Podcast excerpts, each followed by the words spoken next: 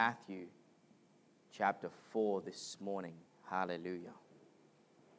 We want to, uh, uh, I want to bring a uh, victory report of yesterday. Uh, we had a fantastic time for those who participated in our Australia Day car rally. Uh, I want to thank you for all who uh, participated and, and worked very hard uh, to be able to uh, achieve what happened yesterday. And, and uh, these have now been going on for this is the third year now.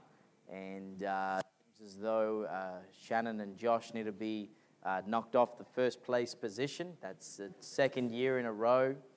And um, they are on top with the Hallets. And so Hallets have won twice. And so have the, uh, not that it's competition, uh, obviously. But uh, it is absolutely fantastic uh, uh, to see you all participating. It, it, is, it brings me joy, and um, praise God for that. I want to preach to you on the spirit of mateship in light of uh, Australia Day. And uh, book of Matthew, chapter 4, verse 11. I, I don't think I've preached on mateship before on Australia Day, and I trust that God will bring us a word in season uh, mateship is an Australian cultural idiom that embodies equality, loyalty, friendship amongst men. Mateship is regarded as an Australian military virtue. The Australian Army Recruit Training Centre lists the solidarity qualities it seeks to instill as including a, a will to win, dedication to duty, honour, compassion, and honesty mateship, and teamwork.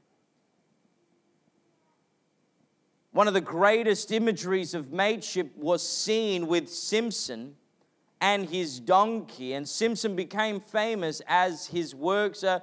Uh, uh, working as a stretcher bearer, using one of the donkeys brought in uh, for carrying water, he began to transport to wounded men day and night from the, uh, from the fighting in Monash Valley uh, to the beach on Anzac Cove. He did so according to Charles Bean through deadly sniping down uh, the valley and the most furious shrapnel fire. Simpson was eventually killed by a machine gun fire while carrying two wounded men and was buried on the beach at Hell Spit, uh, the spirit of mateship. Now, there is something powerful that can be learned from mateship. And I believe uh, in the gospel, there's something that can um, uh, resonate with each and every one of us that in the deepest and darkest, in the most helpless and hopeless times of our lives, we desperately need mateship. We desperately need each other. This is something that would ultimately help us in these difficult times. In the passage of scripture we're about to read, Jesus was led uh, into the wilderness. We know this passage of scripture was faced with three temptations. And while in that time of temptation, he was fasting, he was at the weakest point of his life. Uh, The Bible says that Jesus overcame the devil and his temptations. Uh, and we pick up the story at verse 11. Uh, and the Bible says these words Then the devil left him, and behold, angels came and ministered to him. The spirit of mateship. I want to look firstly uh, this morning at the great battle. Now, there are wars that are still raging today, and I think uh, if we're to be honest, uh, we'll realize that ultimately, uh, while we're in Australia and uh, we are exempt from the physical violence, uh, there have been uh, things that have been transpiring in uh, the uh, in the uh, in the arena of wars. It's been wars over land It's been wars over rights, equality, diversity. Uh, we've had wars, no, no doubt, uh, where ultimately uh, God, uh, uh, where people have been involved in, uh, where through the course of time, you know, have ultimately caused a lot of controversy. and while we are ultimately exempt uh, uh, from the physical violence. There are still countries today that are warring uh, each and every day. I had the privilege of going uh, to Israel with a, with a crew from our church, uh, and uh, we accompanied accompanied by our fellowship, and we went to Israel, uh, and uh, we, be, we we got a, a, a first-hand glimpse uh, into a war that has been raging for uh, you know thousands of years between two people, you know, two brothers. Ultimately, their descendants, and and you know these people are equipped for war, walking around with guns and and prepared at any moment uh, danger could strike and they have to be ready to fight. Now, alongside of that physical war, uh, there is also a spiritual war that is raging today. Our scripture reveals uh, that Jesus under, uh, underwent temptations, uh, this spiritual battle that he faced in the wilderness, uh, where the devil came to him. Uh, and it was in a, a, right at the beginning, Jesus was led up by the Spirit into the wilderness uh, to be tempted by the devil. This was uh, not just a conversation, this wasn't just going to be a, a small argument, this was going to be an outright war from darkness and light. It was going to be the hell, uh, hell against heaven, uh, and these two worlds would come together head to head, uh, and ultimately it would be revealed through the audacity of the devil that would come to the very Son of God and try to tempt him to force him to relinquish his authority. the great battles that we face, we can draw from this passage of scripture, number one, is the battle of the ungodly appetite. That while there is the gospel of Jesus Christ that very clearly uh, divides what is right and what is wrong, uh, today we have the devil that is working at manipulating uh, the appetite of the godly, that it wants to try to you know, uh, uh, uh, make people believe that it's okay uh, to have a little bit of the world uh, and a little bit of Jesus, and I'm just going to make this religion work for me. We see this in the Gospel, chapter 4, verse 4. After being tempted to turn a stone into bread, Jesus said, It is written, Man shall not live by bread alone, but by every word that proceeds from the mouth of God. You can see this still uh, that it is being injected into the lives uh, of the believer. Uh, that ultimately uh, the devil is trying to dress things uh, that may seem appealing, uh, that, it that it is presented towards our appetite. you know, you need to eat, right? Everyone likes food. We're having food tonight. But how many know that Christians don't take food from the devil. The tragedy today is that there are people uh, that throughout uh, uh, you know their lives have been raised in church, uh, blessed with the gift of singing, of talent, uh, and all of a sudden uh, the devil puts up his hand. I'll, I'll give you fame. I'll give you fortune. Your name will be in lights, and, and, the, and the Christian just, oh, I'll take it the ungodly appetites. That many people folded their hand. Think about the lives that were sacrificed for our freedom today. Had they just given in to an appetite of the, the enemy that just said, you know what, let's not fight, let's just, let's just, let's just resolve this uh, in, a, in a nice way, but let me just make sure that I take over your country. We'd probably all be speaking German today. This is a battle. A battle that's still raging today. The other battle is the unsanctioned desires where now we have uh, these issues of what is right and what is wrong and what is uh, good and what is evil. We have so many gray areas. That the devil tempted Jesus by saying, you know what, why don't you just jump off and won't the angels catch you? Cause you not to be dashing your feet and you're going to be safe uh, and you can just make whatever decision you want uh, and it'll be fine.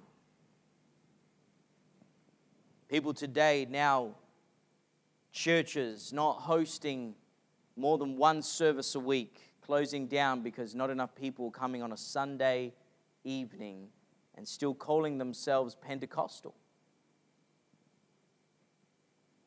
Churches that aren't doing altar calls and challenging people to respond and give their heart to Jesus Christ. People who aren't, churches who aren't preaching on sin, the gift of the Spirit of speaking in tongues, the challenge that ultimately has caused churches to shift focus uh, from reaching the world to now just feeding the hungry.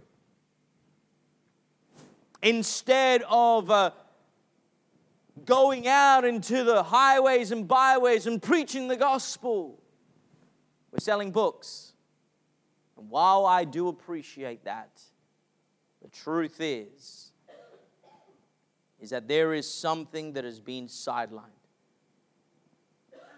Matthew, uh, you know, uh, uh, verse 7, chapter 4, verse 7, Jesus says to him, It's written again, you shall not tempt the Lord your God. Listen, you don't want to live life on the edge. You don't want to live your Christian life Oh, is this right? Is this wrong? Will this be okay? Will, will God be all right with this? You want to be as far in into the gospel, into the word of God as you want. Uh, any hint against uh, what we are a part of, any challenge against the word of God, listen to me. You, you, we know the word of God has stood, uh, uh has stood the test of time. But there's a war that is trying to cause us to shift focus. And it's now churches that are preaching the prosperity. Blab it and grab it. Promoting the spirit of entitlement as if that is the gospel. That is, as if, because that's what the devil's doing. He's grabbing scriptures and taking them out of context.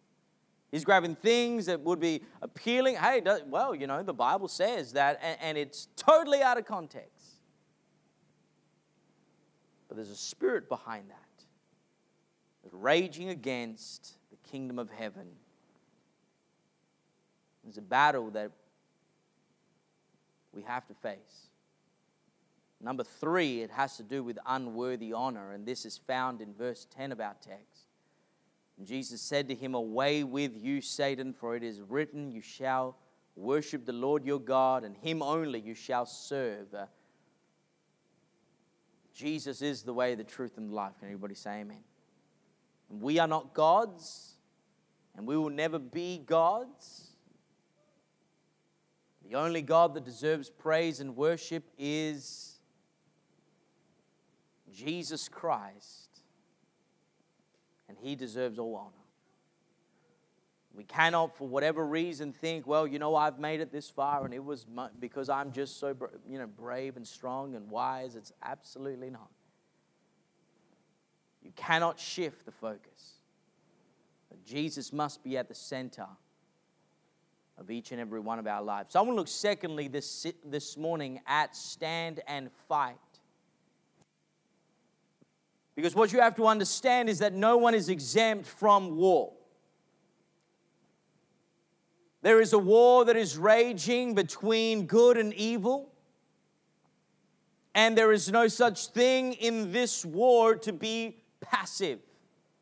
The devil will try to lie to you to make you feel as though passivity is the path that ought to be chosen by a Christian. Turn the other cheek doesn't the Bible, the good Lord say that, you know, and, and, in order to do that, you have to now fold your hand and allow the enemy uh, all right, uh, all authority to in, infiltrate in your life. Uh, the temptation of passivity is a lie from the devil. What you have to understand is that in order to have peace in our life, you must fight for it.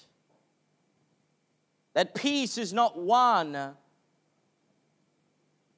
through compromise. That's not peace. The truth is is that we must as believers of Jesus Christ understand uh, that we, mu- we must draw a line in the sand. Uh, they say boundaries define us, uh, who we are and who we are not. I found it so interesting at how President Trump stands up and says, We need boundaries. And people said, oh, What is this doctrine? We need a wall. And people said, That is wrong. So, what's the other option? Violate every other principle that has been placed, put in place before, where boundaries keep good people in and bad people out. What is, you know, think about the insanity of having no boundaries. Isn't that the principle of the open square that we read about in the Old Testament, uh, where ultimately uh, the Bible says it was a place uh, where anything went? There were no rules, there were no regulations. Uh, and, and the angels of the Lord came and they were there and they said, We're going to sleep in the open square. They'll be violated by the morning because life without boundaries will destroy you. And it is imperative that you and I, as believers, uh, draw a line in the sand. Think about uh, Jesus in John chapter 8, verse 6. Uh, he comes across a woman that has been accused of adultery, caught in the very act, brought into the public eye, uh, going to be, according to the law of Moses, stoned uh, for her transgression. Uh, and, and as a result, her life will be taken from her. And Jesus said, testing him, that they may have something to accuse him. But Jesus stooped down and wrote on the ground with his finger as though he did not hear. He goes on to say, Let him who is without sin cast the first stone. It's amazing at how in this in the midst of this war, Jesus draws a line and says, Okay, I understand. There are things that are not right there are things that people are involved in, but ultimately, He will draw a line, giving us grace, giving us an opportunity. Boundaries are what keep us in a functioning society. There must be clear instructions. When this is opposed, when someone comes against it, we must fight and stand for what we believe in. The Word of God is coming under attack, beloved. The church is being infiltrated by the world and the government, uh, and it's only a matter of time where uh, society begins uh, to uh, break down the walls and say, you know what, we don't want boundaries, uh, not in the world, not in the church. We want uh, a boundaryless society, and that's where chaos will come in.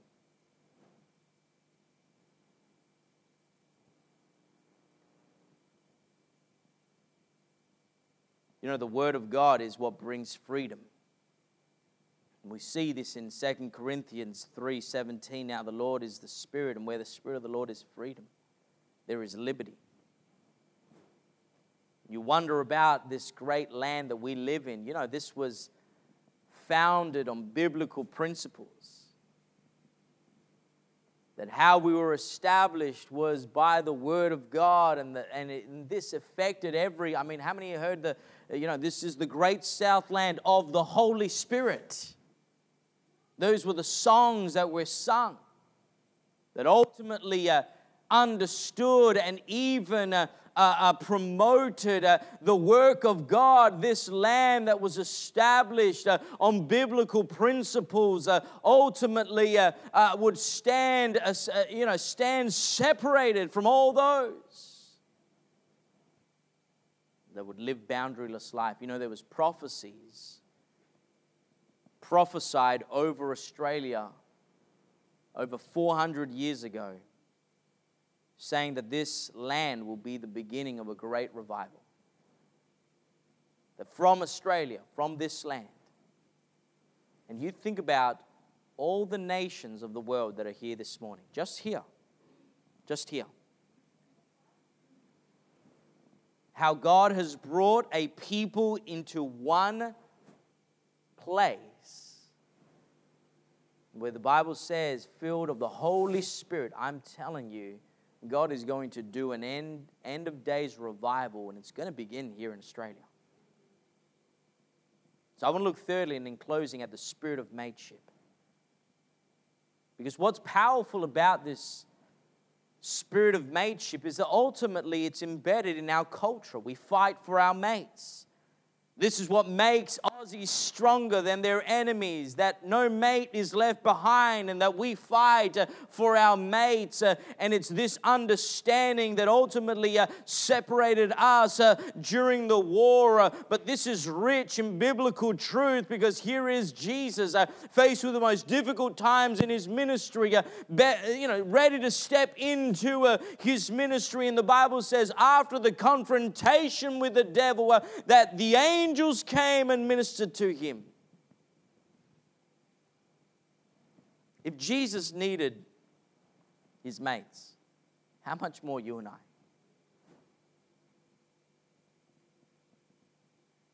That there's something profound about going into battle knowing that your mate is next to you. There's something profound that when you are fighting the enemy, that you know that you're not just fighting for you, but you're fighting for your mates around you. And what's profound about this is that Jesus understood this. We know that the Bible says that through one man sin entered the world. He failed to recognize uh, that when the devil tempted him, uh, he wasn't just making a stand uh, against just the devil or for himself and his family, but for the whole world where Jesus, we know the Bible says, had us in mind. You and I. What you have to understand is that this is exactly what it's speaking about spirit of mateship. We need to be prepared to fight because there's something powerful about when mates get together with a common goal and fight for what is right. Isn't that what happened in the book of Acts, chapter 2? The Bible says that they were all in one place, in one accord. And what's profound about this is ultimately that it represents each and every one of us.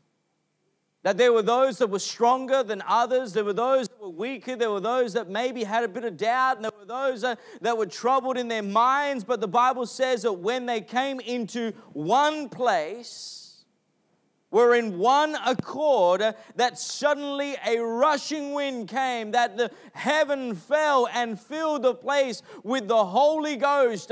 And from that upper room, where like minded men and women were, the Bible says a force began to, uh, to, to be born, birthed from that, sect, uh, from that uh, upper room and it began to infiltrate every city, every language. An encounter from heaven became a great force. And today, the gospel is still reaching new nation and impacting different societies. This year marks the 60th anniversary that Billy Graham came to our shores. The 60th year. And I still know of people that were impacted by Billy Graham's ministry, that even went to the Crusades while he was here. We are not a part of something that is going to die. The Holy Ghost uh, is what is empowering the people of God today. And let me declare to you uh, that this revival again in our land will begin uh, when you and I, as believers of Jesus Christ, embrace the Spirit of God, uh, not just for ourselves. Uh, this is not a Christianity uh, to better your life today, uh, to make your life a success, to promote your goodness and your greatness. it is a life that if you would humble yourself and accept the Spirit of God, would not only empower you, but empower all those around you, and you would be able able to be victorious alongside of your brothers and sisters.